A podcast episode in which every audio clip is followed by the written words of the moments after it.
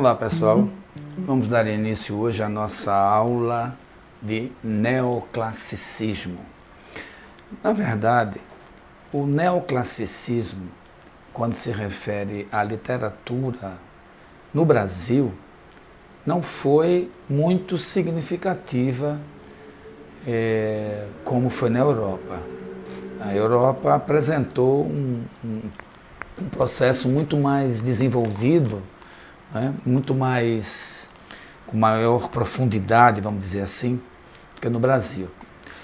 O neoclassicismo no Brasil, ele limitou-se à arquitetura, quase nada de pintura, nenhum registro assim significativo da música, mas na literatura a gente pode dizer que o neoclassicismo no Brasil foi já começa a, a, a mostrar uma, uma, uma, um avanço né? no, no, que, no que se refere à organização de movimentos, de movimento literário. Entendeu? Então a gente já pode falar de uma organização, de uma sociedade literária, de, uma, de um academicismo que, é, que por sinal, limitou-se a Minas Gerais. Né? Ficou apenas no, no entorno ali da, do ciclo da mineração. Né? Então, é, qual a diferença então entre neoclassicismo e arcadismo? Veja, quando a gente fala de arcadismo, efetivamente, a gente está falando de uma tendência a um movimento acadêmico, literário, entendeu? Então, uh, o, o neoclassicismo passa a ser uma, um, um conjunto muito mais amplo. Então vamos falar de neoclassicismo. A gente necessariamente vai falar da pintura, da escultura, entendeu? Da música, né? E o prefixo neo já, já nos indica aí que é uma retomada do clássico, uma volta ao clássico, né? Então, é, a gente vai ter agora uma reação contra o barroco. É exatamente isso. A gente vai estar agora no período do século XVIII, ali por meados do século XVIII. Na Europa a gente pode falar de início do século XVIII, mas no Brasil é na segunda metade do século XVIII. Entendeu? E, e a gente teve quase não, no Brasil, quase a gente não teve, como eu disse, alguma eh, obra significativa na arquitetura. A gente tem registro de alguma coisa no Rio de Janeiro, Recife também. A gente tem no Recife o Palácio da Justiça, que é uma, é uma, uma inspiração, vamos dizer assim. Não é um prédio neoclássico, mas é de inspiração neoclássica. O Teatro de Santa Isabel também é de inspiração neoclássica. O prédio da Faculdade de Direito foi a primeira faculdade de Direito do Brasil, mas foi construída durante o período romântico. É bem 50 anos após o, o, o arcadismo, o neoclassicismo. Né? Mas ainda tem traços e influências, você percebe claramente na arquitetura do prédio da Faculdade de Direito do Recife, que foi palco do positivismo, que foi a, a primeira faculdade de Direito do Brasil, enfim. Então, uh, tem ainda algumas marcas do neoclassicismo. Mas a gente não pode falar efetivamente em uma arquitetura neoclássica, vamos dizer assim, para usar uma palavra da moda, né, de raiz, originariamente. A gente não teve. Então, é melhor que quando a gente fale de Brasil, a gente fale de arcadismo apenas. O movimento arcádico, que foi um movimento de, de inspiração bucólica, que buscou a reação contra o, o barroco, é um período que vem logo após o rococó, que já é um, um barroco atualizado, vamos dizer assim, né? o rococó é uma espécie de, de barroco atualizado, então o barroco tomou várias formas, porque passou em torno de 150 anos aproximadamente, e aí ele vem, vem evoluindo, evoluindo, então o rococó seria a última expressão do, do, do, do, barroco, né? já tomando uma, uma forma diferente, mas ainda com os rebuscamentos, ainda com os exageros, os excessos do barroco. Né? Então agora o arcadismo, se quiser tomar o termo neoclassicismo, ele vem justamente para reagir contra essa, esses exageros do barroco. O que a gente já começava a perceber que havia algo de, de feio naquele exagero do barroco. Que já existia algo de, de exagerado, de desequilibrado, sabe?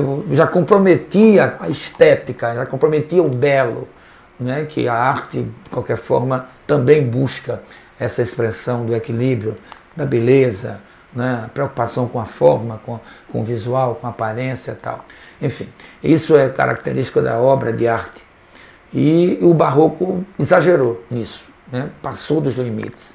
Então o arcadismo vem justamente, ou o neoclassicismo, vem justamente para dar um chega nesse exagero e vem trazendo uma, uma arte mais é, equilibrada, uma arte mais de, de, de, de, da razão, entendeu? Quando se fala de, de, de, de neoclassicismo, a gente está sempre associando a natureza, a verdade e a razão. Né? A natureza, que foi a grande inspiração do, do, do poeta Arcade, né? a verdade, porque ele está sempre preso ao seu tempo, ao seu momento, à, sua época, o carpe diem, é, é, é, é viver o momento, e esse viver o momento me exigia racionalidade, né? e e, portanto, a razão se destaca e vai, vai ser prioridade, ao contrário do barroco, que valorizou o subjetivismo, o sentimentalismo, colocou a fé e a visão teocêntrica acima de tudo. Né? Então vamos por parte, vamos devagar. Então o neoclassicismo ele acontece entre 1750 a 1850. Isso para dar um, uma, um período bem arredondado. Né? Isso vai variar muito. De, no Brasil, por exemplo, ele não, não, não, se, não se tem registro de neoclassicismo já em 1850. Ele começa a morrer ali por 1830, mais ou menos, mas enfim. Para a gente dar uma conta redonda, fechada, mais exata, então esse período aí de 1750 a 1850, que aí cobriria o barroco, desculpa, cobriria o arcadismo, tanto na Europa como no, no Brasil. Né? Bom, e esse neoclassicismo, como o nome já está informando, né, ele ficou marcado por uma, uma retomada da cultura greco-romana. E no, Brasil a gente vai, vai destacar trabalhos de pintores como Jean-Baptiste Debré, e o, o Nicolas Antoine Tunet. Esses dois nomes vão, vão deixar marcas, principalmente no Rio de Janeiro, por causa daquela força-tarefa criada pela família real para desenvolver a inteligência, a cultura, a sabedoria né, na, na, na, nas faculdades que foram criadas no, no, no, Liceu de Artes e Ofícios, enfim, nessa, nessa nova vida cultural da capital brasileira. Né? É, a arte neoclássica, que é bom sempre estar falando isso, né? lembrando, é, um, é uma espécie de novo é, classicismo. Esse classicismo que começa lá no início do Renascimento, nos, nos anos 500, a gente está agora nos anos 700, então a gente pode dizer que o, o, o Renascimento se estendeu por esses 200 anos, entendeu? E teve um incidente no meio dele, que foi o barroco. Mas esse período de 500 a 700, né, para quase 300 anos, para ser mais, mais exato, 300 anos de transformações racionalistas, de desenvolvimento científico, de desenvolvimento do capitalismo, de afirmação da razão, em oposição ao ao misticismo medieval. A gente pode falar isso. E como foi um período muito longo, muito extenso, a gente pode sem muito exagero, falar de 300 anos de renascimento. É uma data que serve tanto para marco histórico como marco literário. Então, é, a gente pode dizer que esse período agora, na verdade, foi uma, uma renovação daquele clássico que começou lá nos 1500, lá com Camões, entendeu? No período de Camões, de, de, de Sá de Miranda. Então, naquele período, é o início do racionalismo no mundo, né? e o mundo, a gente compreende a Europa, sobretudo, né? e aí esse racionalismo, que começa lá nos anos 500, ele vem se, se estendendo até nos anos 600, quando bate de frente com o Barroco, que foi um movimento imposto pela Contra-Reforma. Foi um movimento que serviu como propaganda para o desenvolvimento da, das ideias contra-reformistas. Né? Então, o Barroco foi, na verdade, uma propaganda católica né, que se utilizou da, da arte como uma mídia né, de propaganda para a divulgação do ideário do, do ideário da, da, do Concílio de Trento, da Contra-Reforma, portanto. Então, a gente pode falar, sem nenhum temor, que esse, o Barroco foi, na verdade, um incidente dentro do Renascimento. Por isso que ele é contrastante, por isso que o Barroco é conflitante, porque ele vem com uma proposta de fé, uma proposta teocêntrica, e encontra um mundo antropocêntrico, entendeu?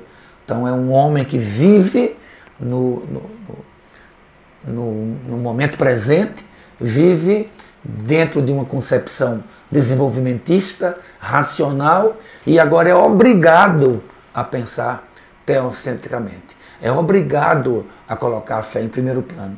Então ele vive nesse, nessa angústia né, do, do, do conflito de, dessas duas informações né, contraditórias. Né.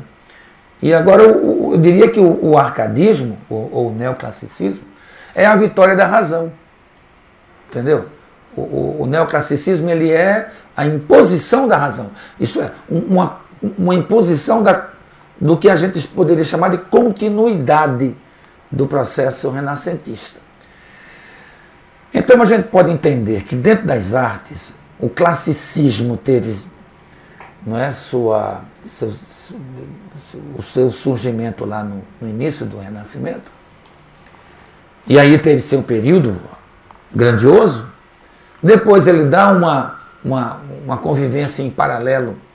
Ele não se acaba, ele não se destrói, né? ele, não se, ele não finda, quer dizer, mas ele continua convivendo em paralelo à imposição do barroco, mas que o barroco, com o tempo, vai passando, o poder da Inquisição vai mudando, as ideias iluministas vão transformando o mundo e aquele, aquele poder do Concílio de Trento, aquela força da Inquisição, aqui no Brasil, da Companhia de Jesus, isso vai reduzindo e, mais uma vez, o, o racionalismo né, aflora e toma conta. Do... Eu, eu prefiro pensar que ele nunca acabou de 500 até 750. Ele, ele nunca deixou de existir. Houve algum momento em que ele convive em paralelo com o barroco, como eu disse. Mas agora é, a, é, é um novo barroco, é um novo neoclássico, por quê? Por que, que é um novo clássico? Quero dizer, desculpa, eu falei novo neoclássico. Então, por que, que é um novo clássico?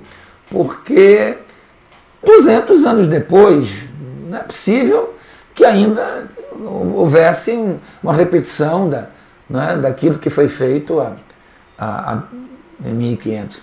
Mas há uma, uma volta, há uma retomada de, da, da, da, estética, da mitologia, entendeu? Do, do, da busca do equilíbrio, da inspiração do, do, clássica. Tanto é que a gente vai continuar com essa história do, da, da, de termos latinos, com, muito, com muita frequência. A gente vai usar muito o latim na literatura até porque o latim era uma língua de estudo oficial na formação dos estudantes da época. De modo que o, o neoclassicismo ele ficou marcado por essa retomada dos valores da cultura greco-latina, greco-romana. Né? O movimento artístico que se, foi um movimento artístico que se, que, que, que se seguiu logo após a, a Revolução Francesa, logo após é, o Rococó, que se voltou contra a estética barroca. Eu diria que ele se fortaleceu durante o período da Revolução Francesa e um pouco após. Mas ele já vinha antes, claro, ele já vinha com, como eu já disse, com, com uma sequência desde 1500. Né? Mas ele se fortalece logo após a Revolução Francesa, logo após o Rococó. E, e se voltou contra o Barroco, né? É, que tinha essa preocupação com a ornamentação exagerada, que a gente, na época, considerava fútil, uma coisa irregular, excessiva. Né? Então a arte neoclássica ela veio sobretudo para uh, para dar uma reduzida nessa, nesses exageros do barroco. Né? É, essa, esse novo grupo de artistas agora, neoclássicos, né, eles viam a arte como uma, com a função de levar o ânimo né, de, de, de seus contemporâneos. Eles viam a, a, a, arte como sendo a imitação da natureza. A, o, o, procedimento aristotélico, entendeu? Da observação da realidade, né? de trazer a realidade para a arte, entendeu? É, esse período, então, mais uma vez é bom lembrar, para muitos estudiosos, compreende 1750 a 1850. Que foi um período que a gente prefere sempre estar associando datas na literatura a, aos movimentos a, históricos. Né? E esse período, que a gente toma de 1750 a 1850, foi um período de profundas transformações sociais, né? em vários aspectos. É, entre o, o século XVIII e o século XIX, existiram muitas mudanças no campo filosófico. Aconteceu o iluminismo, o enciclopedismo, entendeu? É, tecnologicamente falando, a gente teve a Revolução Industrial, a primeira Revolução Industrial. Então é a época das máquinas, é o surgimento das primeiras máquinas que começam a desenvolver um, uma, uma, uma uma necessidade de mudança no, no sistema escravista, entendeu? E também a gente teve mudanças muito, muito significativas na política, né, com a Revolução Francesa. E, e nas artes a gente pode dizer que houve um certo cansaço do barroco. O barroco se esgotou. O barroco chegou ao extremo do exagero e chegou a ser visto mesmo como arte do feio. O feísmo. É, e isso tudo incentivou uma, uma, uma, um novo grupo de, de artistas é, que viam no equilíbrio, na sobriedade, na redução do ouro, na redução desse brilho intenso que o barroco buscava, entendeu? E aí chegaram a, uma, a um equilíbrio, entendeu? O, a razão sempre busca o equilíbrio. O sentimento sempre busca, sempre tenta os excessos, sempre tende aos exageros. Não é isso? Então, barroco, sentimento. Arcadismo, razão. Na arquitetura, por exemplo, a gente é, pode dizer que ficou marcado pela, pelos traços clássicos, né? daquilo que se produziu na antiguidade, você vê a mesma configuração, o mesmo desenho da, da antiguidade clássica, é, daquilo que foi criado em Roma, na Grécia.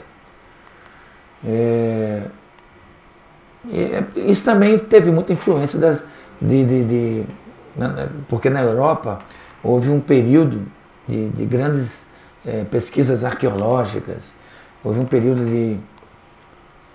onde, onde começaram as, as grandes escavações, né? E essa arqueologia vivia um momento de muita euforia. de muita, pode ser, como é para usar uma linguagem comum, né? Vivia seus dias de glória. Então essa, essa, esse período também vai trazer essa influência né, dessas descobertas arqueológicas. As edificações neoclássicas, essa presença de colunas romanas, colunas gregas, aquelas abóbadas, eh, cúpulas e tal. Isso tudo a gente pode ver ali, por exemplo, hoje ainda no, no portão de Brandeburgo, em Berlim, essa inspiração desse período, tem lá essa marca né, é, imponente. É, a gente também pode falar da pintura com cores mais equilibradas, com cores mais discretas, sem grandes contrastes. Né? A pintura neoclássica, assim como a arquitetura, também exaltou os valores greco-romanos. Né? É... Observamos também nessas obras a presença de, de personagens com uma beleza é, idealizada. É, os trabalhos desse período a, a, apostaram muito em imagens realistas, contornos precisos, feitos com objetividade, com muito vigor. Entendeu? Mas quando eu falo nessa coisa da idealização, ainda é essa busca do corpo perfeito, corpo atlético, a beleza facial, entendeu? Você vê uma tentativa de, da, da figura masculina ainda é, ser, ser, levada para a noção de, de guerreiro, de, de, de, lutador, de, por causa das guerras, das conquistas que ainda havia em grande parte da, da humanidade. Né? O planeta ainda vivia. E aqui no Brasil a gente estava nesse período de, de revoluções, de conquistas, de lutas, de invasões. Então isso encantava muito essa história, essa coisa do, do, do, do tipo uh, guerreiro, atlético, entendeu? Como se fosse algo até que se sobressaísse do humano comum. É isso que eu estou querendo falar, dessa beleza idealizada. Né? Então, os trabalhos de pintura e de escultura desse período apostaram muito nessa, nessas imagens realistas os artistas eles se preocupavam com a, essa, essa proporção áurea, né? Eles, eles, mostravam as ilustrações que eram feitas a partir de, de cálculos muito precisos, né? E apresentavam assim uma, uma, uma rigidez na forma, no traço, né? no sombreamento, na angulação, na perspectiva então tudo era muito técnico, entendeu? Então, a importância da harmonia se notava em todas essas, essas pinturas, principalmente na obra de, de Jacques-Louis David e Jean-Dominique Ingres. Esses dois eram muito precisos, muito exatos naquilo que desenhavam, nas proporções, na, na perspectiva, né? na luz, no sombreamento, na idealização dos personagens. Tudo era muito bem medido. Né? É, a escultura era feita principalmente com mármore e bronze. A escultura neoclássica foi criada a partir de, de temas relacionados com a mitologia greco, né, greco-romana. Os trabalhos se voltavam principalmente para uma, uma apresentação dos grandes heróis, os personagens, né, de homens ilustres, homens públicos ilustres. Então a, a escultura era, muito voltada para isso. Quando você via uma escultura em praça pública, sempre estava invocando a ideia de deuses mitológicos, né? homens truculentos, braços fortes, entendeu? A, sugerindo uma altura fora do padrão. Entendeu? Isso tudo para invocar essa ideia da, do, do, ideal, da força, do poder. Né? Então, como, como acontecia na pintura, havia uma preocupação muito grande com essa com harmonia também na escultura. Né? É, os franceses foram referências na, na pintura, aliás, desde o barroco. Os franceses já vinham, eles vão se manter até o modernismo como sendo essa referência na pintura, na escultura. E agora os franceses já eram referência na, na pintura, né? mas a Itália também vem e aparece agora como sendo é, uma referência para a escultura, né? através do, do escultor italiano Antonio Cananova. Né? O Canova é de 1757 a 1821. Ele pega justamente esse período, exatamente o período neoclássico. Né? Ficou muito conhecido pela, pela, pela obra Psique Reanimada, Perseus, a Vênus Vencedora.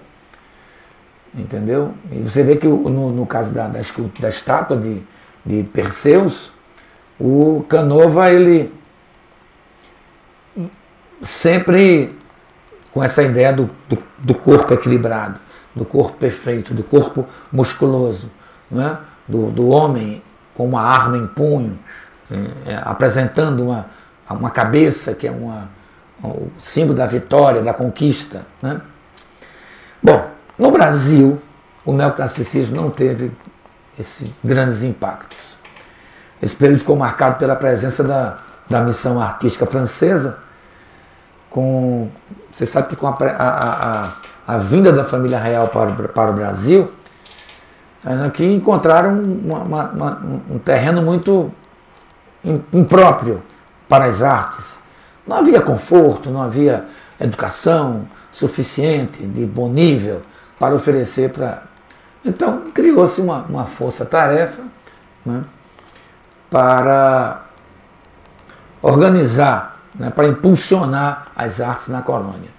Então, foi desse modo que um conjunto de artistas franceses vieram para o Rio de Janeiro para dirigir a Escola de Artes e Ofícios. E nesse grupo a gente destaca o Jean-Baptiste Debré e o Nicolas Antoine Tonet, que fizeram retratos importantes, registraram as cenas cariocas, as cenas da corte, né? os escravos, a, a corte, a, a, família real, enfim. Mas se destacam também muito desse período, principalmente do Tuné, as paisagens do Rio de Janeiro. É, sempre com motivos é, paisagísticos, mas sem esquecer a paisagem também urbana, quer dizer, uma, uma conciliação da natureza né, com a urbe. Em termos de arquitetura, não existe muita construção, muito registro no Brasil. Né? A gente tem a, a Casa França Brasil, no Rio de Janeiro, e a fachada da Academia Imperial de Belas Artes. Sem dúvida alguma, essas são, além de Recife, que na época era um centro cultural, intelectual importante, já era um centro intelectual importante, tanto que aqui vai ser a primeira faculdade de Direito do Brasil, vai ser aqui no Recife, e ainda sob essa influência esse traço ainda que resistia do neoclássico. A gente aqui no Recife tem algumas obras que, que podem ser tomadas como neoclássicas, como o Palácio da Justiça, o Teatro de Santa Isabel e o prédio da Faculdade de Direito. Né? Bom, mas tudo isso aí é neoclassicismo. Né? Tudo isso aí é o que a gente chama de desse conjunto maior. Você viu que quando a gente fala de neoclássico, a gente fala de pintura, de escultura, de música. Tá? Mas quando a gente vai para o campo da literatura, e é o que na verdade, efetivamente, aconteceu no Brasil, então a gente chama de arcadismo. Né? Arcádia, que, que, que remete a, a, um, uma, a, um, a um termo né, da antiguidade.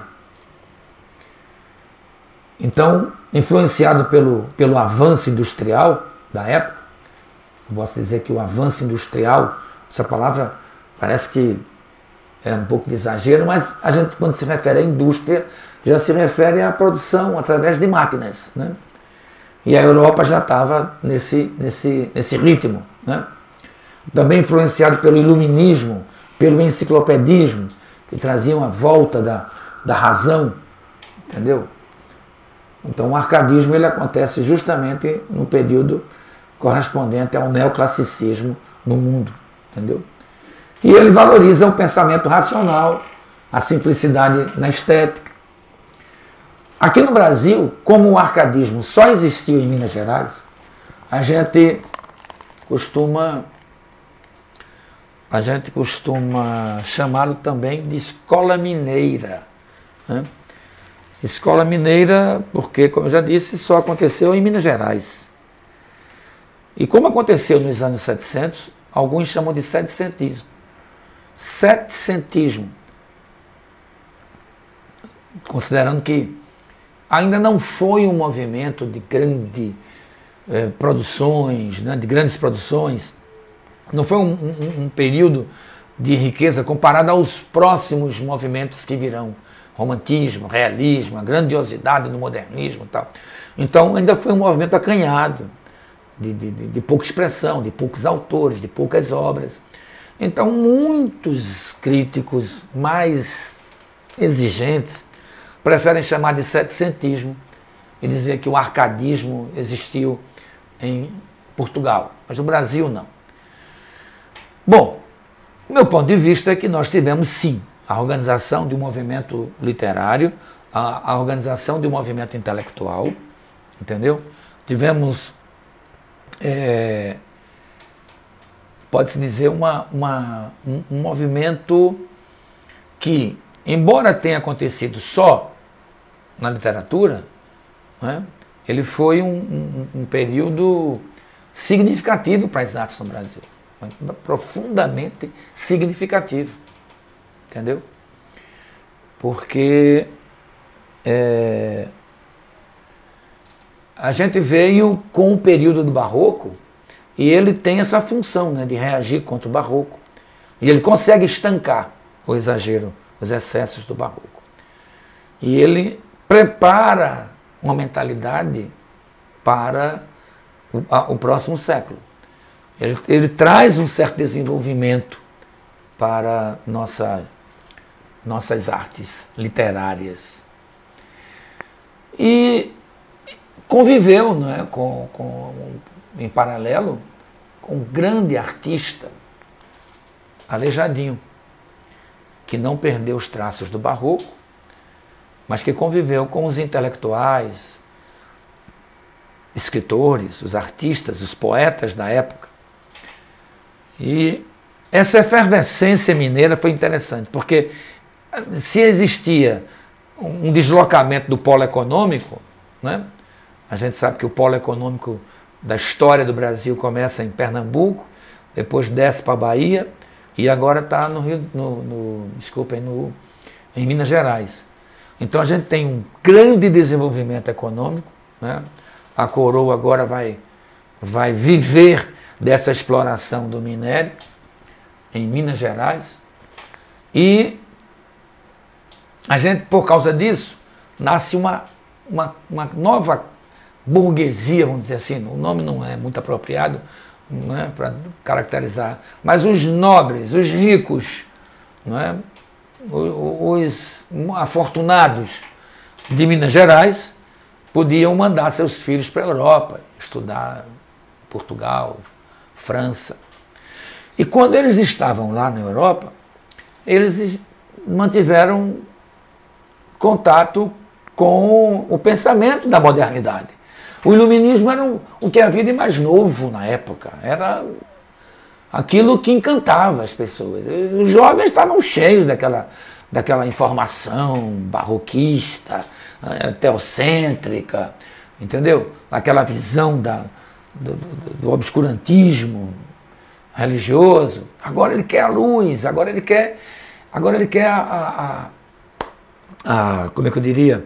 Ele quer a, ideias novas, né?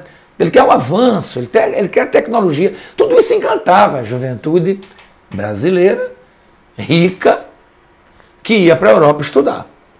E quando eles voltavam para o Brasil, voltavam cheios de Europa, cheios de iluminismo, cheios de novidade, que isso era, como todo jovem gosta de, de, de coisas novas, né? Está tudo bem no mesmo campo semântico aí, novidade, juventude, gente jovem, gente nova, novidade, né? Fica esse ciclo aí. Então, o que era novo? O racionalismo. O que era novo era o, o, o bucolismo. O que era novo? Os ideais da Revolução Francesa. O que era novo? Os ideais libertários. Ah, isso tudo era o que o jovem europeu estava vivendo. Então eles chegavam aqui ansiosos por colocar isso em prática. Né? Então a gente começa a articular uma conspiração né, que dá a Inconfidência Mineira. Não deu em nada, não conquistamos nada com a Inconfidência Mineira, não revolucionamos, não fizemos a revolução. Né? Já existia uma inquietação nesse sentido aqui em, em, em Recife, quando a gente já, já havia dado um grito de república né, com Bernardo Vieira de Mello, e também não conseguimos nada. Mas esses ideais todos, como eu disse, e daí eu valorizar a importância desse movimento literário no Brasil, esse, esse, esse conjunto aí de novidades, de Minas Gerais, esse conjunto vai impulsionar uma juventude em, alguns, em algumas cidades do Brasil, como Salvador, como Recife, até no Rio de Janeiro, a esses ideais iluministas, né? É, revolucionários, influenciados pela, pelo igualité, fraternité e liberté da Revolução Francesa. Aqui, no Recife, o que aconteceu foi uma revolução em 1817 que é, conseguiu fazer com que é, Pernambuco fosse um país independente do, do, do Brasil. Então declaramos uma independência do Brasil em relação do Pernambuco em relação ao Brasil. Isso não deu, não deu também nada, porque depois as forças é, imperiais vieram aqui abafar o movimento e tal. Mas eu quero somente com isso dizer a vocês como tudo começou por aí. Até a mesma a formação da maçonaria brasileira, que mais tarde vai ter uma grande importância nessa Revolução 17, outra grande importância também na independência do Brasil, outra grande importância também na, na proclamação da República, enfim. Então essa maçonaria, a maçonaria brasileira tem sua formação a partir daí. Os primeiros sintomas de uma sociedade secreta que estava muito em moda na época, por causa das academias, que eram sociedades literárias, então estava muito em moda, muito em voga essa história de, de conspiração, de grupo secreto, sociedade secreta, academia literária, academia de ciência, grupinhos de intelectuais, e isso vai fomentando o que a gente vai, vai chamar de períodos seguintes de revolucionários. Né? Então, por isso que eu não eu prefiro não chamar é, essa época, esse, esse, esse período aí literário, de setecentismo. Nós tivemos sim um movimento literário organizado e politizado, porque muitos escritores se valeram do, do trabalho de poeta para de alguma forma despistar, vamos dizer assim, né, disfarçar o, o que efetivamente eles queriam, que era um movimento de conspiração contra Portugal, a Inconfidência Mineira. Né? É, também foram inspirados nos valores greco-latinos. Esses escritores exaltavam a harmonia, a, o culto à beleza clássica e influências também do iluminismo, né? da, da razão, sempre a razão. Né? Esse período corresponde a vários acontecimentos importantes na história, como a ascensão da burguesia na Europa, o declínio da monarquia absolutista. Então, o século XVIII teve acontecimentos históricos fundamentais. Né? Como eu já disse, a, a queda das monarquias, que a Revolução Francesa tinha acabado de. Né, de não tinha acabado, não, tinha, tinha começado, estava em andamento. A derrubada de, de muitos reis na Europa. Então, a queda das monarquias absolutistas pelo mundo afora. Né? teve, como eu já disse, a ascensão da burguesia, esse desenvolvimento técnico, porque o iluminismo traz a ciência, o enciclopedismo vai, vai valorizar a ciência. Né? Também teve um forte êxodo rural, uma educação, como é que eu diria, uma, uma, uma, uma, grande, um grande investimento na educação. Aqui no Brasil a gente vai ter o Marquês de Pombal, que vai dar um chega para lá na, no exagero da educação religiosa e vai trazer as ciências para o Brasil. Tudo isso levado pelo enciclopedismo europeu, pelo iluminismo europeu. A, a, o momento agora era da ciência, o momento agora era da tecnologia. E isso tudo vai desenvolvendo, né? o capitalismo, e houve uma, uma ampliação da população urbana. Né? Começam a, algumas urbes, né? algumas cidades começam a inchar, começam a crescer demasiado. Aí começam a criar uma ideia de, de, de sufoco, né? De, de, problemas de relacionamentos. Então começam a questionar se essa vida urbana realmente é, é, é ideal. Então há uma tendência para voltar ao campo, ou pelo menos desejar, já que não se abandona a cidade por causa do desenvolvimento, mas inspirar-se, né? fantasiar essa inspiração com a vida campestre. Né? Então, tudo isso era contra o barroco. Né? O barroco não teve inspiração nenhuma com a natureza, porque voltava só para Deus, só para o céu, só para o pecado, para o perdão. Né? Então, nesse sentido, o movimento Arcade se opõe ao barroco, na medida em que o barroco representa um indivíduo em crise, dividido entre a igreja e a ciência, como eu falei ainda agora. Né? A ciência que dominava o cenário do Renascimento. E o barroco caiu, né? assim, cai de paraquedas no meio de um, de um período profundamente irracional. E ele vem trazendo no seu bojo, nas cidades, nos países em que ele tinha força, trouxe a, a, a, a imposição da fé. Nome melhor é esse. A imposição da fé. Né? Então, o barroco foi dividido entre a igreja e a ciência do Renascimento. E, como eu disse, foi uma marca da Contra-Reforma. Né? Já o Arcade não. O Arcade é marcado pelo iluminismo, por isso que ele reverencia a razão né, como sendo o valor humano mais elevado. Então, o que é que o, o ser humano tem de mais significativo, de mais característico, de marca principal nele? Né?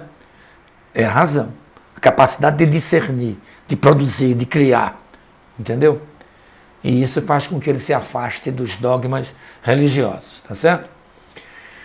Bom, quem foram os nossos grandes artistas, né?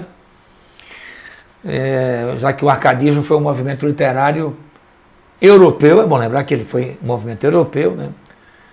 caracterizou-se por retomar as temáticas da antiguidade e o nome dessa escola se refere justamente à Arcádia, que era uma região campestre lá da Grécia Antiga, onde viviam os poetas, pastores. Né? Imaginava-se que na Arcádia né, vivesse artistas em, em, comunhão com a natureza, o equilíbrio da vida, sempre o equilíbrio. Né? É, a simplicidade, não a busca insana, entendeu? do, do, do capital, do, da fortuna, né? ainda não tinha essa, essa percepção capitalista do exagero, mas o lucro deixava de ser pecado. Né? A ideia que a igreja colocou de lucro ser pecado, então agora acabou-se. Então, os, os investimentos né? nas, nas indústrias, nas, a, a, vamos empreender agora. Agora é o empreendedorismo. A palavra de ordem era essa. Há um desenvolvimento urbano muito grande, crescimento é, do capitalismo, a formação de uma nova classe social que vai se afirmando aos pouquinhos e agora toma o poder, que é a burguesia. Né? Então, tudo isso é, mar... É, é a marca principal do século XVIII, né?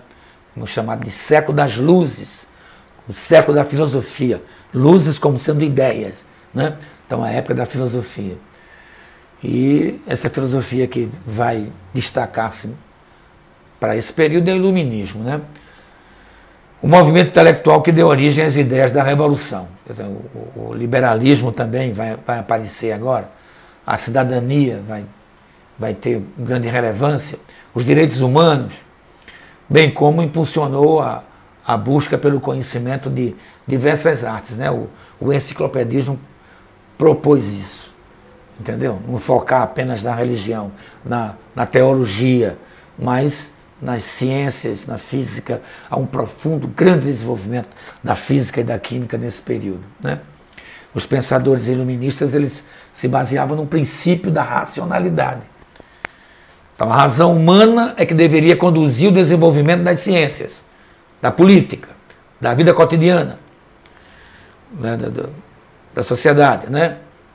Tirando, quer dizer, iluminando essas, essa sociedade, essas pessoas, essas mentes agora, iluminando, tirando o povo do, do obscurantismo, da ignorância, do desconhecimento, que é assim que se via então a manobra que a igreja fazia com as, com as pessoas para poder se manter no poder. Né? Então a influência do pensamento iluminista culminou com a Revolução Francesa, em 1776, e na Revolução Francesa não, não. A Revolução Americana é que é de 1776. E a Revolução Francesa em 1789. Então, uh, o pensamento iluminista, essa, essa, uh, esse racionalismo, vai, vai impulsionar essas conquistas novas, essas novas revoluções. Né? Então, a, na América, os Estados Unidos foi a primeira a, a trazer essa forte influência da, do liberalismo e implantação da democracia com a independência americana. Então, era o fim do absolutismo. E um novo governo agora constitucional que tem uma maior participação popular. Né? Aqueles que antes eram somente súditos agora passam a ser cidadãos. Foi o iluminismo quem proporcionou isso aí, né? que trouxe a Revolução Burguesa, que por sua vez impuseram um novo paradigma no, no, no modo de vida do povo europeu. Né? Então, o surgimento dessa burguesia, é, né, eu posso dizer que as, as sociedades literárias também, é, dedicadas a inserir as produções escritas nessa nova ordem social e começam a ditar os padrões estéticos desejados. Né? Então, quais são essas características marcantes, principais dessa escola que reagiu contra o barroco? A gente pode começar pelo racionalismo, pelo universalismo, pela é, busca da natureza como inspiração, como cenário de fundo para como se fosse um, um cenário onde eu iria colocar o meu idílio, onde eu iria colocar a minha vida, as minhas narrativas todas partirão de um ambiente bucólico, entendeu? E as inspirações também da antiguidade clássica das, das ninfas, dos deuses mitológicos, eu vou substituir a mitologia cristã pela mitologia pagã. Né? É... Agora, a gente pode destacar como sendo marcas assim bem é... que, que melhor caracterizaram o arcadismo são nomes que se apresentam em latim, como fugere urbem. Ou seja, fugir da cidade, né? Fugere urbem. Urbe, cidade, a ordem natural dos ciclos da terra e do fluxo das águas devolve o equilíbrio do espírito humano. Né? Então há uma, uma preocupação agora com esse inchaço urbano que a, a nova indústria né, tinha trazido, o êxodo rural faz com que essas cidades agora fiquem abarrotadas E começa a haver um certo sufoco. E aí a, a necessidade de fugir para as águas, fugir para as montanhas, né? essa busca natural dos ciclos da Terra.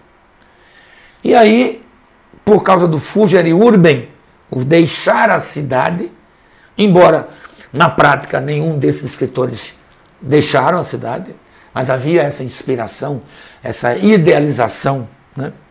E por causa disso, uma segunda característica em latim, o locus amoenos.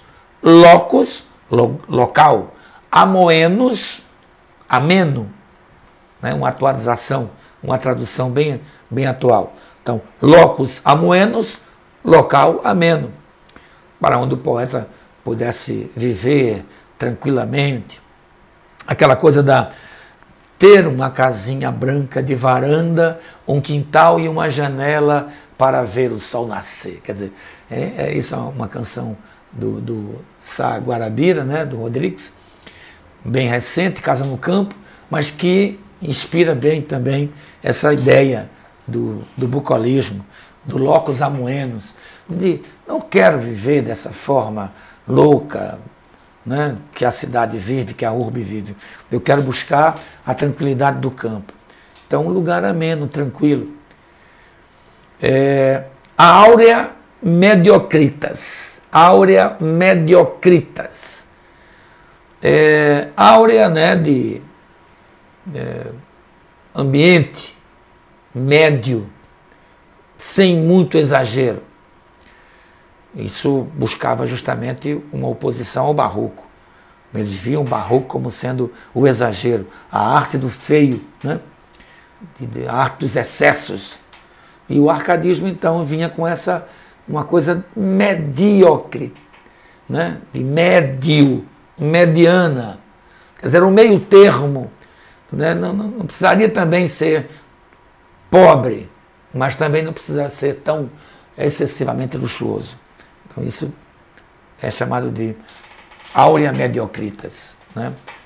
Traduzindo, a busca do equilíbrio, mais uma vez. Né? O inutilia truncat é uma outra característica em latim. Inutilia truncat. Quer dizer, eliminar o, o supérfluo, eliminar o exagero. Está percebendo que todas as características vão de encontro né, ao, ao barroco, né, vão contra o barroco. Então, eliminar o supérfluo, te cortar, corta, inutília trunca, trunca-te, corta, corta aquilo que é inútil, né? inutília trunca-te, cortar o inútil, tirar o supérfluo. O barroco era isso, você entrava numa catedral barroca, não há uma, um centímetro lá que não esteja trabalhado, pintado, esculpido, que tenha uma mensagem, uma informação, um contorno, umas ramificações, algo que, entendeu? Às vezes até um excesso de informação causava um desgaste visual muito grande, né? E eles queriam acabar com isso, né? buscar a simplicidade, né? eliminando esses exageros. Uma, uma, outra característica conhecida do arcadismo, que não foi tão própria do arcadismo, ela já veio dos tempos do barroco, mas ainda insiste no arcadismo, que é o carpe diem. Carpe diem. Quer dizer, é, significa viver o momento, aproveitar o tempo, viver o seu tempo. Entendeu? Não viver com culpas de passado, não viver preocupado com o futuro, mas a natureza me dá tudo que eu preciso. Entendeu? A natureza já, já vive aqui comigo nesse equilíbrio. Então eu não tenho que viver noiado com, com o futuro, nem com as culpas do passado. Entendeu? Então isso pode. excesso de culpas de passado, né, isso pode gerar uma depressão. Eu quero ser feliz. O Carpe Diem quer felicidade, quer viver o momento. Né? Então, segundo Carpe Diem, era necessário aproveitar o presente para poder contemplar a realidade. Entendeu? Isso aí levava então à razão. Entendeu? Porque qual a diferença do carpidinho do arcadismo para o carpidinho do barroco? Que o barroco tinha aquele problema de, olha, aproveita o dia, viva o momento, mas você vai correr o risco do pecado. Né? Você tem um livre-arbítrio, mas você cairá em pecado por causa da, do, do, presente, do momento, da vida, da vida cotidiana, social. Isso pode lhe levar a, ao pecado. Então você vai pagar isso né, no futuro. Quer dizer, preocupação com o futuro, preocupação com o pecado, preocupação com a morte. Nada disso. Eu vou viver agora esse instante e, e, e aproveitá-lo, né? como se fosse um dom dessa minha existência. A partir da consciência de que eu tenho uma razão que me dirige, que me orienta, que faz com que eu cresça, que eu evolua, que eu me desenvolva. Entendeu? Então, esse seria uma, uma substituição da fé. A fé me coloca no obscurantismo. A fé me põe um medo. Fé, a fé me limita. A razão não. A razão me põe para cima. A razão me, me traz a, a, inteligência. A razão me traz o desenvolvimento. Entendeu?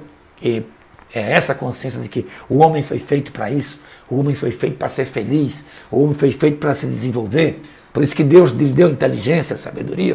Então, essa descoberta da inteligência era tudo que se preferia, que, que se, pre, se precisava para fazer as revoluções científicas, né, políticas, econômicas, estéticas, tudo que fosse revolucionário.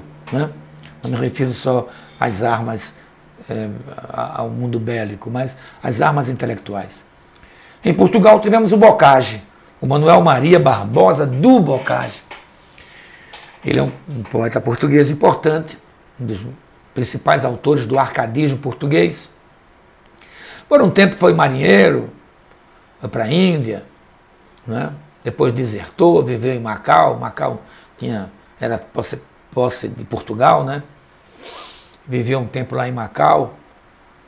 Mesma terra que Camões viveu também. Ele era um seguidor de Camões, quer dizer, ele está no arcadismo, que é neoclássico, e o barroco, desculpa, e o, o, o, o, é, o Camões era do classicismo. Então, Bocage neoclássico, é um novo clássico, inspirado no clássico antigo que é o Camões. Né? Então, havia uma, uma loucura dele, assim, eu digo loucura no sentido de fixação, né? Deu uma fixação muito grande por Camões, pela obra de Camões, em imitar Camões, em seguir os caminhos de Camões. Então, muita coisa que Camões fez, ele, ele, ele, ele também. Camões viveu em Macau, ele também vai viver em Macau. Entendeu?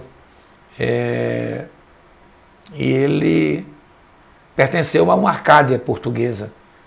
E por um tempo adotou o pseudônimo Elmano Sadino. Né? E depois teve problemas com a Inquisição, foi colocado como anti-absolutista, blasfemo, enfim. E aí foi preso, mas depois foi libertado apenas ao se mostrar conformado com as tradições morais e religiosas da época. Né? Continuou seu trabalho de tradução, de escrever, até que morreu em Lisboa em 1805. Então a obra de Bocage foi muito significativa para o arcadismo português, tá certo? No Brasil, tivemos quatro grandes nomes, tivemos mais, bem mais, mas que deixaram obras valiosíssimas para a gente. A gente pode começar pelo mais velho de todos, é o Cláudio Manuel da Costa. O Cláudio, que adotou o pseudônimo de Glauceste Saturnio. Essa história de pseudônimo era muito comum na época. Aliás, sempre foi no mundo artístico, sempre foi comum.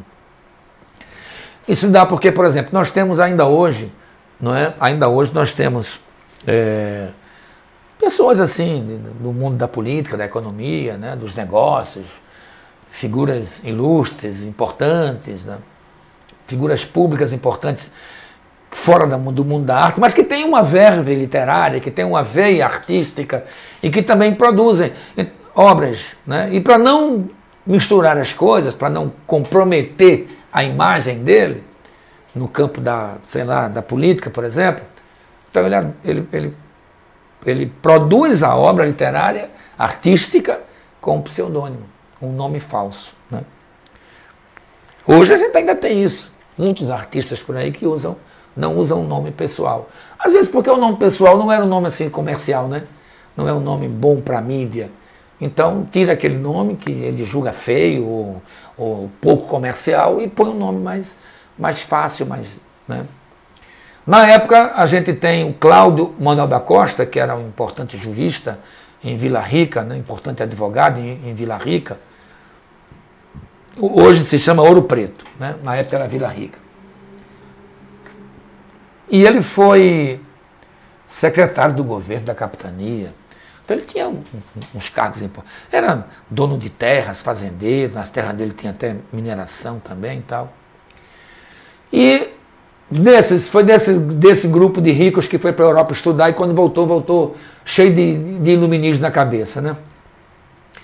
E influenciado por essas ideias iluministas, envolveu-se com o movimento da Inconfidência Mineira, foi preso no, no, no ápice, no auge do movimento, né? E depois da sua prisão, alguns dias depois da prisão, foi encontrado enforcado na sua cela. É, ele, ele, usava o nome Glauceste Saturno, então, apesar de ter sofrido alguma influência do barroco, isso porque ele era o mais velho do grupo, e por ser o mais velho do grupo, ele, ele viveu o período do barroco, ele teve uma forte influência do barroco.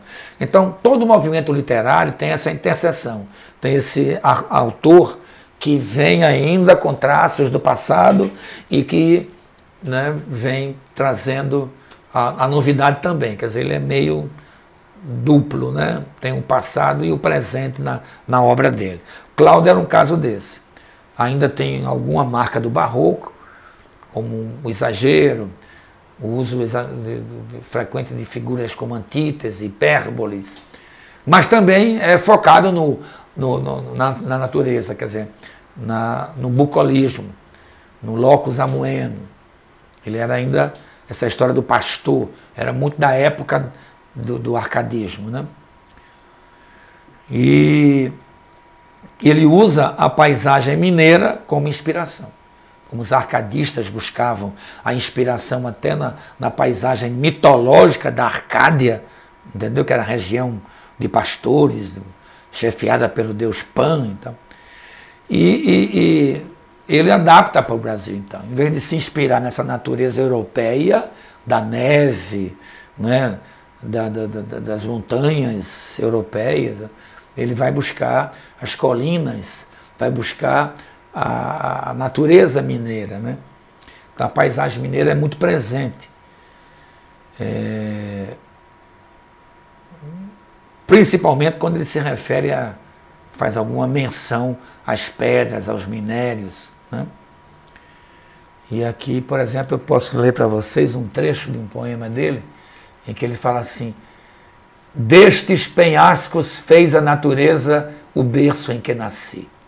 Oh, quem cuidara que entre penhas tão duras se criara uma alma terna, um peito sem dureza. Amor que vence os tigres por empresa tomou logo render-me.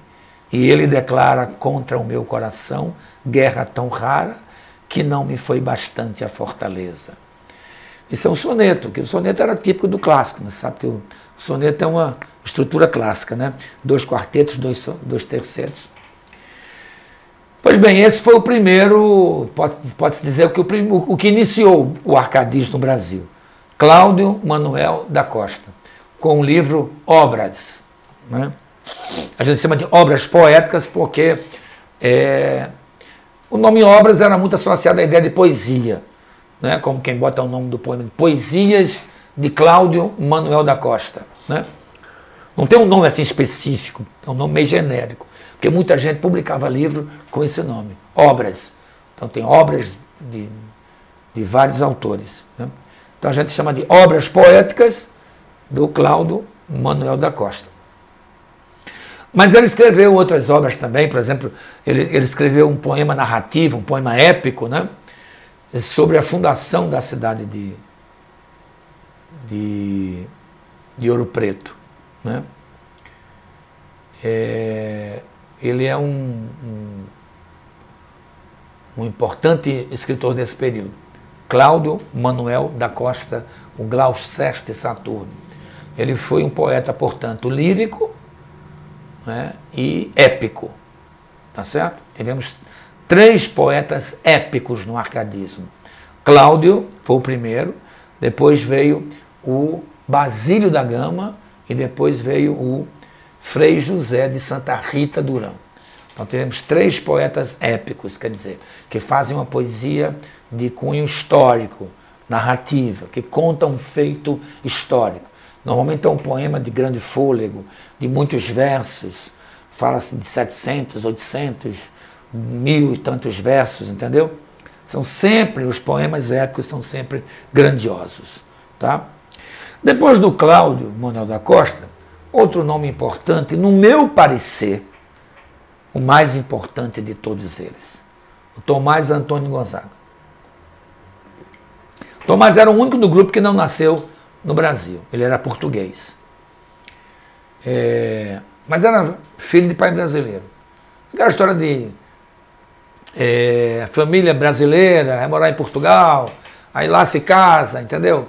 Então as distâncias naquela época eram muito grandes, não é como hoje.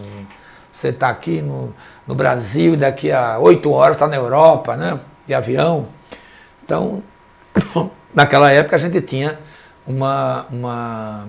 As distâncias eram muito grandes, então tudo era mais difícil. Então quando se ia para a Europa, não se ia para passear e passar dias apenas. Ia normalmente para ficar lá e, e residir, trabalhar, estudar. Então a maioria, claro que tinham, havia os que iam visitar, claro, mas a, maioria ia com objetivos de fazer dinheiro, fazer trabalho, fazer currículo, estudar, etc. E a família dele tinha ido para lá com esse objetivo, por isso que ele nasceu em Portugal. Mas ele sempre se considerou brasileiro, porque é filho de brasileiro, e chegou ao Brasil aqui com sete anos de idade, estudou com os jesuítas na, na Bahia.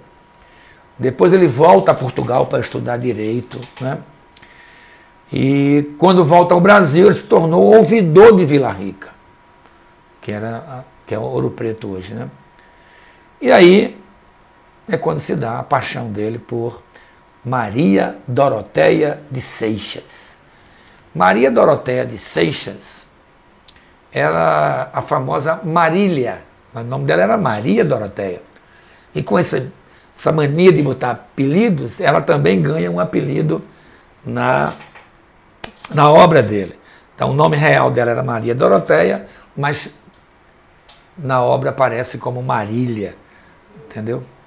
Que é uma inspiração que o Bocage já tinha tido também, um nome que já serviu de inspiração também para para, Bocage, lá em Portugal. Né?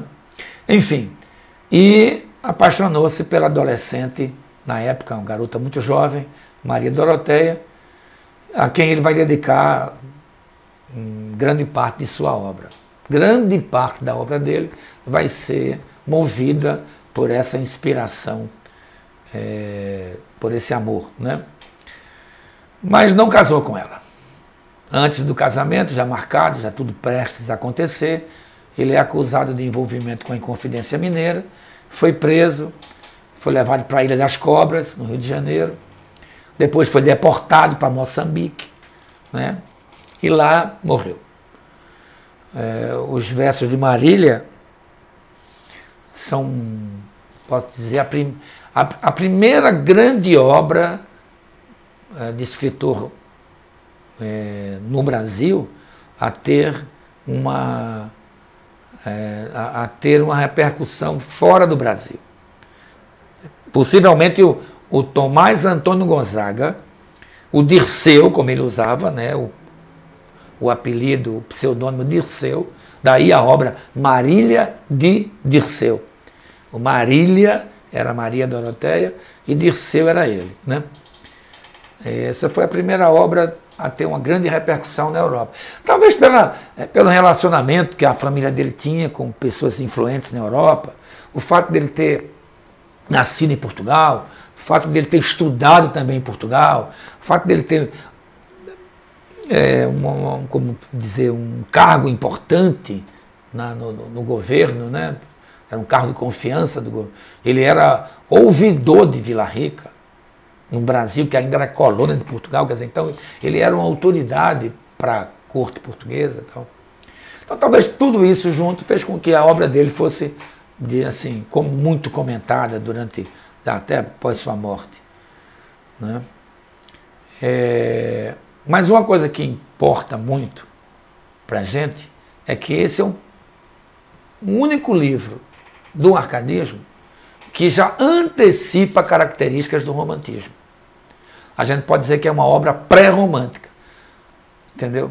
A gente pode dizer que ele já começa a, a, a viver o que mais tarde vai se chamar de romantismo levado pelas, pelas ideias da Revolução Francesa, sabe que o romantismo é um resultado da Revolução Francesa, é um resultado do, do, do igualité, fraternité e liberté, das ideias liberalistas. Então ele era o, a, a, o avant-garde, né? ele era a, vanguarda nesse momento, no, quando, quando, se refere a romantismo, ele é a vanguarda. A gente pode dizer então que ele é o, o é, o primeiro pré-romântico no Brasil, tá certo? A gente tem, por exemplo, um trecho do, do desse poema que dividiu por liras. Né? É, a, a lira número um começa com Eu, Marília, não sou algum vaqueiro que viva de guardar alheio gado, de tosco trato, de expressões grosseiro, dos frios gelos e dos sóis queimados. Tenho o próprio casal e nele assisto. Dá-me vinho, legume, fruta, azeite. Das brancas ovelhinhas tiro leite e mais as finas lãs de que me visto. Graças, Marília Bela, graças à minha estrela. Então veja aí sempre a referência, a citação é, do, do poeta, né? essa inspiração em ambientes é, da natureza. E ele se diz, ele se confessa como ah, de não ser o homem do campo. Ele se coloca como um homem não é, do, do mundo jurídico, mas deseja estar na natureza. Ele fala: Eu vi o meu semblante numa fonte dos anos ainda não está cortada. Os pastores que habitam este monte respeitam o poder do meu cajado. Com tal destreza toco a sanfoninha que inveja até me tem o próprio Alceste. Ao som dela concerto a voz celeste. Nem canto letra que não seja minha. Graças Marília Bela, graças à minha estrela. Mas tenho tantos dotes da aventura, só apreço lhes dou, gentil pastora. Depois que teu afeto me segura, que queres do que tenho ser, Senhora? É bom, minha Marília, é bom ser dono de um rebanho que cubra monte e prado. Porém, gentil pastora, o teu agrado vale mais com rebanho e mais com trono. Graças, Marília Bela, graças à minha estrela. Então tem esse momento aí de, de elogio a Marília, né? de, de um homem apaixonado por ela. Havia um, um, problema entre eles, né, que ele era um homem muitas vezes mais velho do que ela. Como eu disse, era uma jovem de 16 anos, mais ou menos 17 anos de idade, 16 anos quando ele a conheceu. E nessa idade as mulheres já estavam prontas para casamento. Né? Ele então se presta a pedir a mão dela em casamento. Mas tinha cargo importante no, no governo, tinha o trabalho dele como poeta, era também dono de terras, era fazendeiro. Era... Então era um homem de muitas atribulações. E é, o, a, o, a, proximidade dele com o Tiradentes, a proximidade dele com a, a, as lideranças principais da, da Inconfidência, é, fazia com que ele ficasse um pouco distante dela às vezes. Então, essa saudade faz com que ele jogue nos versos esse amor tão grande que ele sentia por ela. Então eu posso dizer que a primeira parte, o livro teria duas partes. A primeira parte ele escreve ainda livre, nessa luta da inconfidência. É? Ele era uma espécie de, de amigo muito próximo do Tiradentes. Tanto que de todos ele foi o mais punido. Tiradentes, sem, sem tirar o Tiradentes, né? de todos os poetas. O Tiradentes era, foi claro, enforcado e tal foi o, o maior líder, é, Marte. Mas o, o, do grupo de poetas, a gente tem um Cláudio que a gente não sabe o que aconteceu com ele, a gente não sabe se ele se enforcou, se foi enforcado. Ele apareceu enforcado na prisão. Talvez a vaidade de, de ser uma pessoa importante, muito rica, um homem ilustre, uma vida inteira de lutas e agora numa masmorra, ele sabia que não ia ter retorno, os bens dele todos confiscados, entendeu? Então, se saísse da prisão, ia levar uma vida de miserável. Então, acho que tudo isso pode ter acontecido, sim, uma, uma, uma, um enforcamento, né? O desespero dele ali para não se entregar, a vaidade de não deixar se, ser julgado por essa, não é? pela coroa, não é? Então, ele, ele pode ter, mas ninguém tem como afirmar isso. Não é? Como ele era visto como um grande intelectual, até o Tomás era pouco conhecido como poeta, ele era mais visto como poeta, mais repercutia até fora de Minas Gerais sua fama, seu prestígio. Houve um, umas cartas chilenas que o Tomás escreveu e que ele foi acusado de ter escrito essas cartas, que eram documentos subversivos que é, é, satirizavam o governador de Minas Gerais, o Cunha Menezes. Né? Então ele foi acusado, embora essas cartas tenham sido do Tomás. Então o Cláudio foi importante, foi significativo, mas o Tomás foi mais lido, né, principalmente depois da sua morte. É, talvez por essa coisa da, da, do romantismo né, e ter sido uma história verídica que, que a população tomou conhecimento. Então, essa primeira parte do livro dele é bastante é, amorosa, sentimental, lírica. Não é? E, e para a época foi, na verdade, um melhor, a melhor produção romântica, vamos dizer assim, ou pré-romântica, até então. Nos, nesses é, 200 anos, vamos dizer assim, de literatura no Brasil, ele se apresenta como sendo o primeiro homem a, tá, a ter um, uma obra de formato romântico já. Né? Mas a segunda parte do livro é muito ruim, muito fraca, porque foi escrita na prisão, na Ilha das Cobras, no Rio de Janeiro. E ali ele sofrendo todo o dano não é, que o Cláudio viveu também. Só que Cláudio, possivelmente mais sensível, mais delicado, suicidou-se. Né? É, mas o Tomás é, resistiu. Tomás resistiu. Foi até o último momento, mas tenta escrever alguma coisa, rabiscava a parede da prisão e deixou alguma coisa escrita, mas a gente percebe que a angústia, o sofrimento, a dor, a desilusão, a, enfim, tudo, a amargura da masmorra, tudo isso contribuíram para uma pobreza dos seus versos. Então, a segunda parte do poema tem para a gente um valor estimado apenas histórico e, e pronto. Enfim, não houve o casamento, não houve a realização do, do, do casamento, ele é expulso do Brasil, como eu já disse, vai, vai viver vai viver em, na, na África por até que morre. Né? Enlouqueceu. Talvez essa coisa da, da, da, Quando ele chega a Moçambique, na, na, na, África, né? quando ele chega a Moçambique, já chega com, com sintomas de, de loucura. E, e, e morre, casa ainda e morre, e morre louco. Assim foi atestado pelas pessoas que o conheceram na época. Um outro nome importante também é o, é, o Santa Rita Durão. O Frei José de Santa Rita Durão. José de Santa Rita Durão, que era um, um frade, ele nasceu lá em Minas Gerais. Também estudou em Portugal. É, o, o trabalho dele mais conhecido é o poema Caramuru que tem um subtítulo Poema Épico do Descobrimento da Bahia. Nesse poema chamado de Caramuru, ele ele volta ao tempo em que os primeiros europeus chegaram ao Brasil e travaram contato com, com os índios. Né? Essa história que. Quando os, os portugueses chegaram aqui, já existia uma história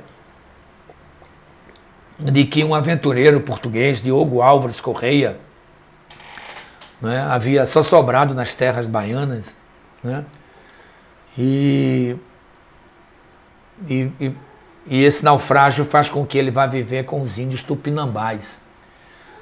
Né? Então, vamos lá. Diogo Alves Correia, que era um português, que era um navegante, um aventureiro, então ele sofre o naufrágio nas costas da Bahia e vai viver com os tupinambás. Então, quando ele chega, é, é, é, algumas coisas dele ele conseguiu salvar né, do, do, do, do naufrágio, então ele foi visto como uma espécie de um herói, né? Que, que ensinava as leis, as virtudes aos bárbaros. Né? É, e aí vai ganhando um certo respeito, até que ele faz uma mistura lá de pólvora seca, e com isso ele dispara uma arma de fogo, e aí é tomado como sendo o deus da. uma espécie de deus do fogo, deus do trovão. Né? Alguns dizem que a palavra caramuru originalmente significa aquele que vem das ondas, o deus das ondas. Então, como ele veio do mar, como ele veio do naufrágio, ele é como se fosse filho da, da do mar, né? filho das ondas.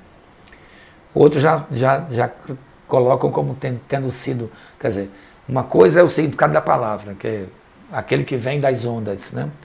E outra coisa é ele ter sido tomado como Deus do trovão, porque foi é, como é que eu diria, ele surpreendeu né, os índios com essa, essa história da pólvora seca. Né? Que os índios assustados né, compararam ele a um deus, que só quem pode fazer um trovão, um barulho daquele, é um deus. Né?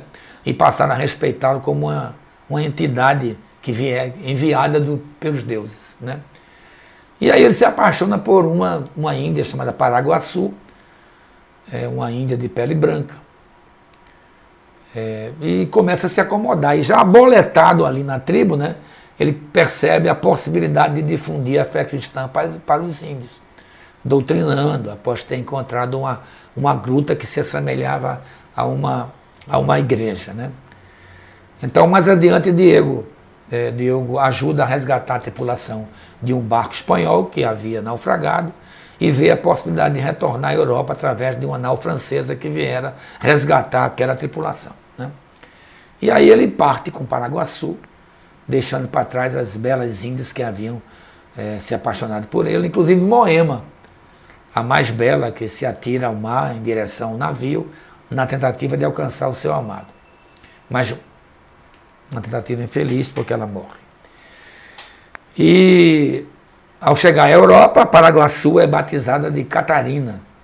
Ambos são festejados e, e recebem as honras da, da realeza.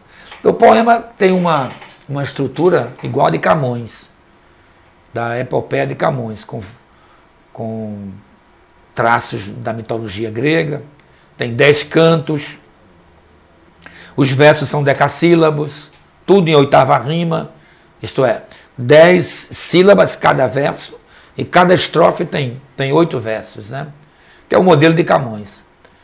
É, que a gente tomava na época uma divisão tradicional. Toda a epopeia tinha uma divisão tradicional. Ele começava fazendo uma proposição, dizendo a que se propunha escrever o poema. Depois se fazia uma invocação a uma divindade, como que buscando ajuda, apoio para a, a, aquela empreitada, né? que descreveram um poema tão complexo, tão complicado, tão grande. Depois havia uma dedicatória, uma bajulação, dedicava-se o poema a alguém é, de importância, e aí começava depois a narração. Essa, essa proposição não passava de dois, duas estrofes. A invocação sempre era uma estrofe só, uma também duas. A dedicatória era uma estrofe só. Então, é essa, essa, essa introdução, essa, esse início do poema, que é a proposição, a invocação e a dedicatória, não passavam aí de cinco estrofes, mais ou menos. Né? E aí se começava a narrativa, a história né, que, ia, que era o corpo maior, que era o poema propriamente dito. Até que tinha um epílogo, a finalização, a conclusão da história, o encerramento dessa história. Né? E tem no canto 6, no canto 6, ele começa assim. Copiosa multidão da nau francesa corre a ver o espetáculo assombrada. E, ignorando a ocasião de estranha empresa, pasma da turba feminil que nada. Uma que as mais precede em gentileza. Não vinha menos bela do que irada. Era Moema, que de inveja geme e já vizinha a nau se apega ao leme. Ó, bárbaro, a bela diz, tigre e não homem. Porém o tigre, por cruel que brame, acha forças, amor que enfim o domem. Só a ti não domou, por mais que eu te ame.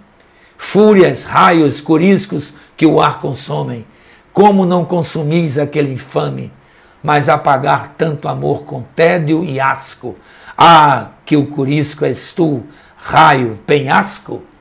Quando ela duvida, então, de que ele realmente seja um ser humano por ter tido uma atitude tão cruel de abandonar a mulher que efetivamente a, o ama, né? que é Moema. Mas Moema tinha traços indígenas. Tinha, como é que ele ia levar para uma corte uma mulher que tinha traços, características indígenas? A outra não. A outra, é, Paraguaçu, se, era uma índia branca e se parecia muito com, seu, com a sua tez, com seu jeito europeu. Então ele prefere a Paraguaçu, que dá o nome de, de Catarina, depois que ela chega à, à Europa. Né? Então esse é o poema, é, esse é o poema Caramuru, importante poema Caramuru. Um outro poema também significativo, também épico, do Basílio da Gama. É, bom, o Basílio era jesuíta, né? Nasceu em Tiradentes, enfim. Estudou em colégio jesuíta no Rio de Janeiro e andou tendo uns probleminhas com o Marquês de Pombal. É, quando o Marquês de Pombal começou a expulsar os jesuítas da Companhia de Jesus. É, depois ele foi para a Itália, participou da Arcádia Romana, é, e lá ele usou o pseudônimo Termindo Cipílio. Também viveu em Portugal, onde foi preso, acusado de ser é, partidário do jesuitismo, né? Então, mudou de ideia na prisão e se tornou pombalino. Mas a tendência agora era, de, de, de, da, era da ciência, a época agora era da razão, a época agora era do desenvolvimento industrial, a época agora era do materialismo, do racionalismo. Então não cabia mais defender o jesuitismo. Né? Então ele é preso por insistir nessa ideia do jesuíta. Né? Até que ele, na prisão, muda de ideia e aceita a modernidade da ciência. Né? e acabou sendo membro da Academia de Ciências de Lisboa.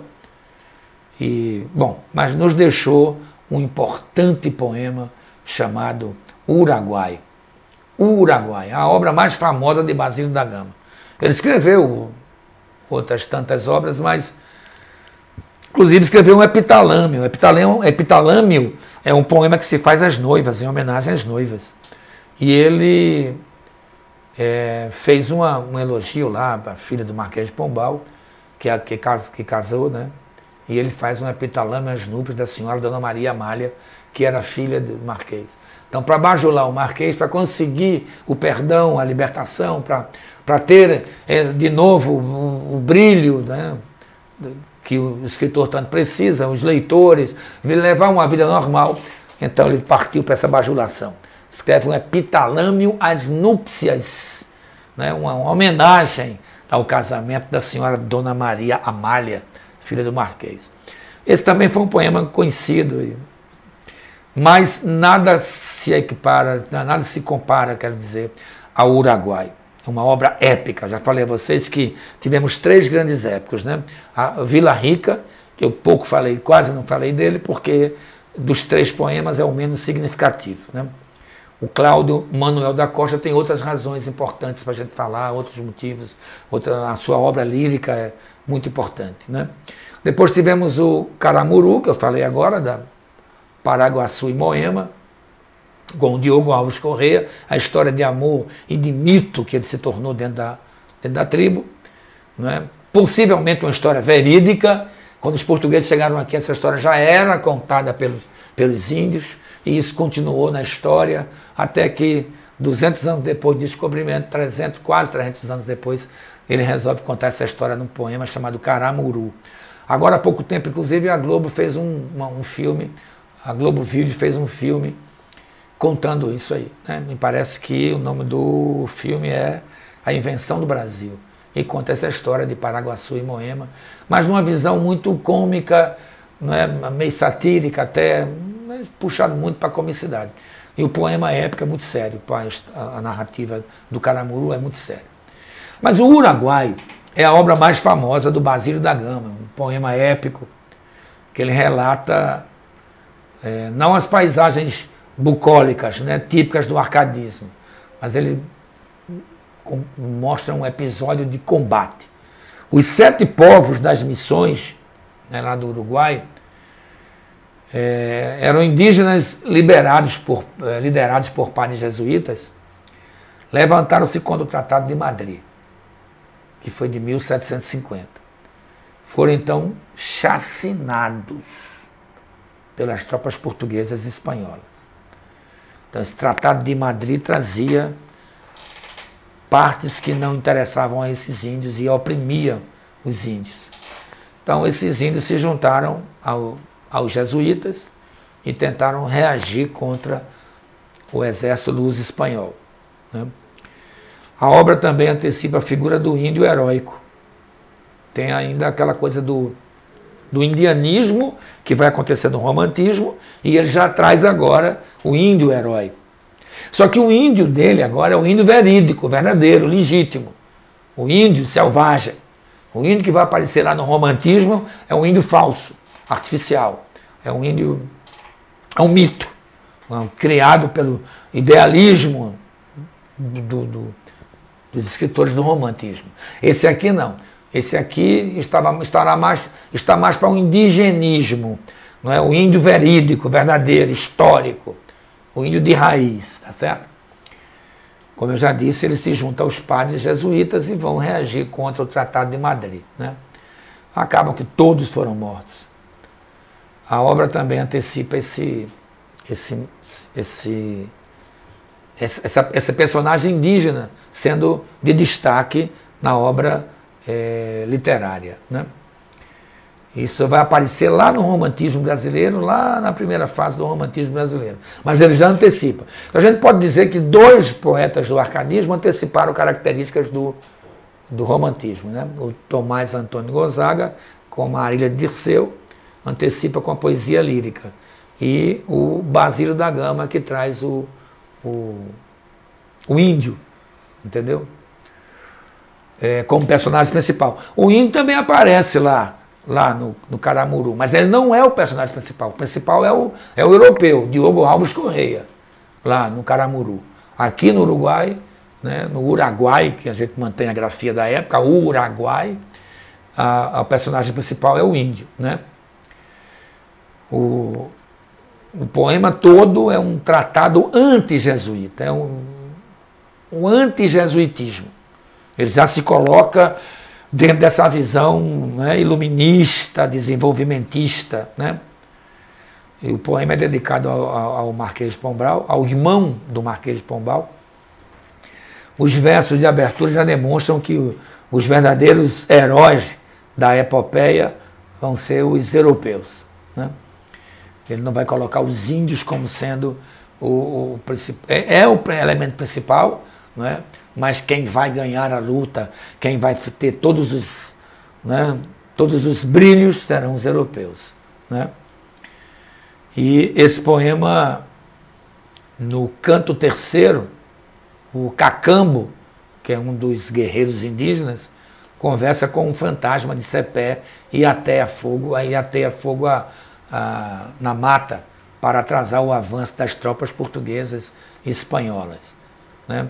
Então, alguns momentos você percebe que o índio começa a se destacar, e a, principalmente o cacambo, né? ele, ele tem um, um certo, uma certa relevância. É o tempo todo ele né, lutando. Então ele fica como vítima, mas é herói mesmo no sentido de vitória, fica para o branco, para o exército luz espanhol. Né?